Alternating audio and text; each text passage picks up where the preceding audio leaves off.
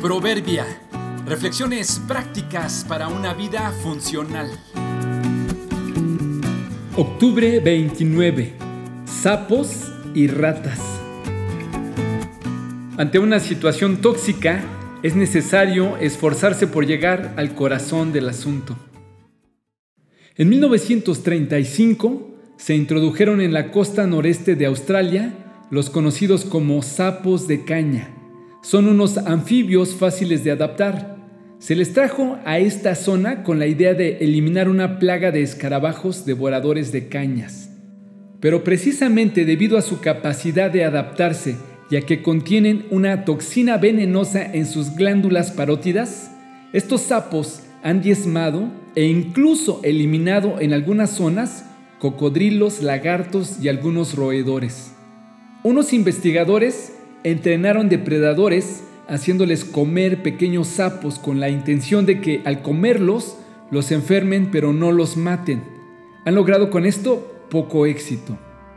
Recientemente descubrieron que hay un grupo de ratas muy astutas que han aprendido solas a matar a estos sapos y aprovecharse de ellos.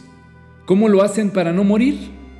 Los investigadores descubrieron que las ratas hacen una incisión con precisión quirúrgica por el vientre de los sapos, diseccionan las partes venenosas y solo comen los corazones e hígados, que son los únicos órganos libres de la toxina mortal. En algunos casos, han descubierto que las piernas fueron despellejadas de su piel tóxica para comer sus muslos.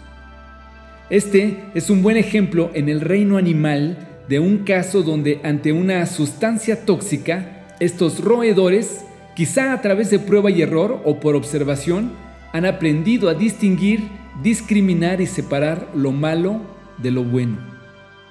Ante personas y situaciones tóxicas, podríamos aprender de estos roedores, a tomar las cosas con calma, ser más quirúrgicos que burdos, llegar al fondo del asunto y con cuidado desechar lo que no edifica lo que es dañino y quedarnos con lo que bendice, con lo que está libre de toxinas. Aunque parezca poco, parece que en el fondo puede haber algo de beneficio. El reto para todos es saber distinguir el corazón del asunto. Examínenlo todo y retengan lo bueno. Absténganse de toda especie de mal. Primera a los tesalonicenses 5, 21 y 22.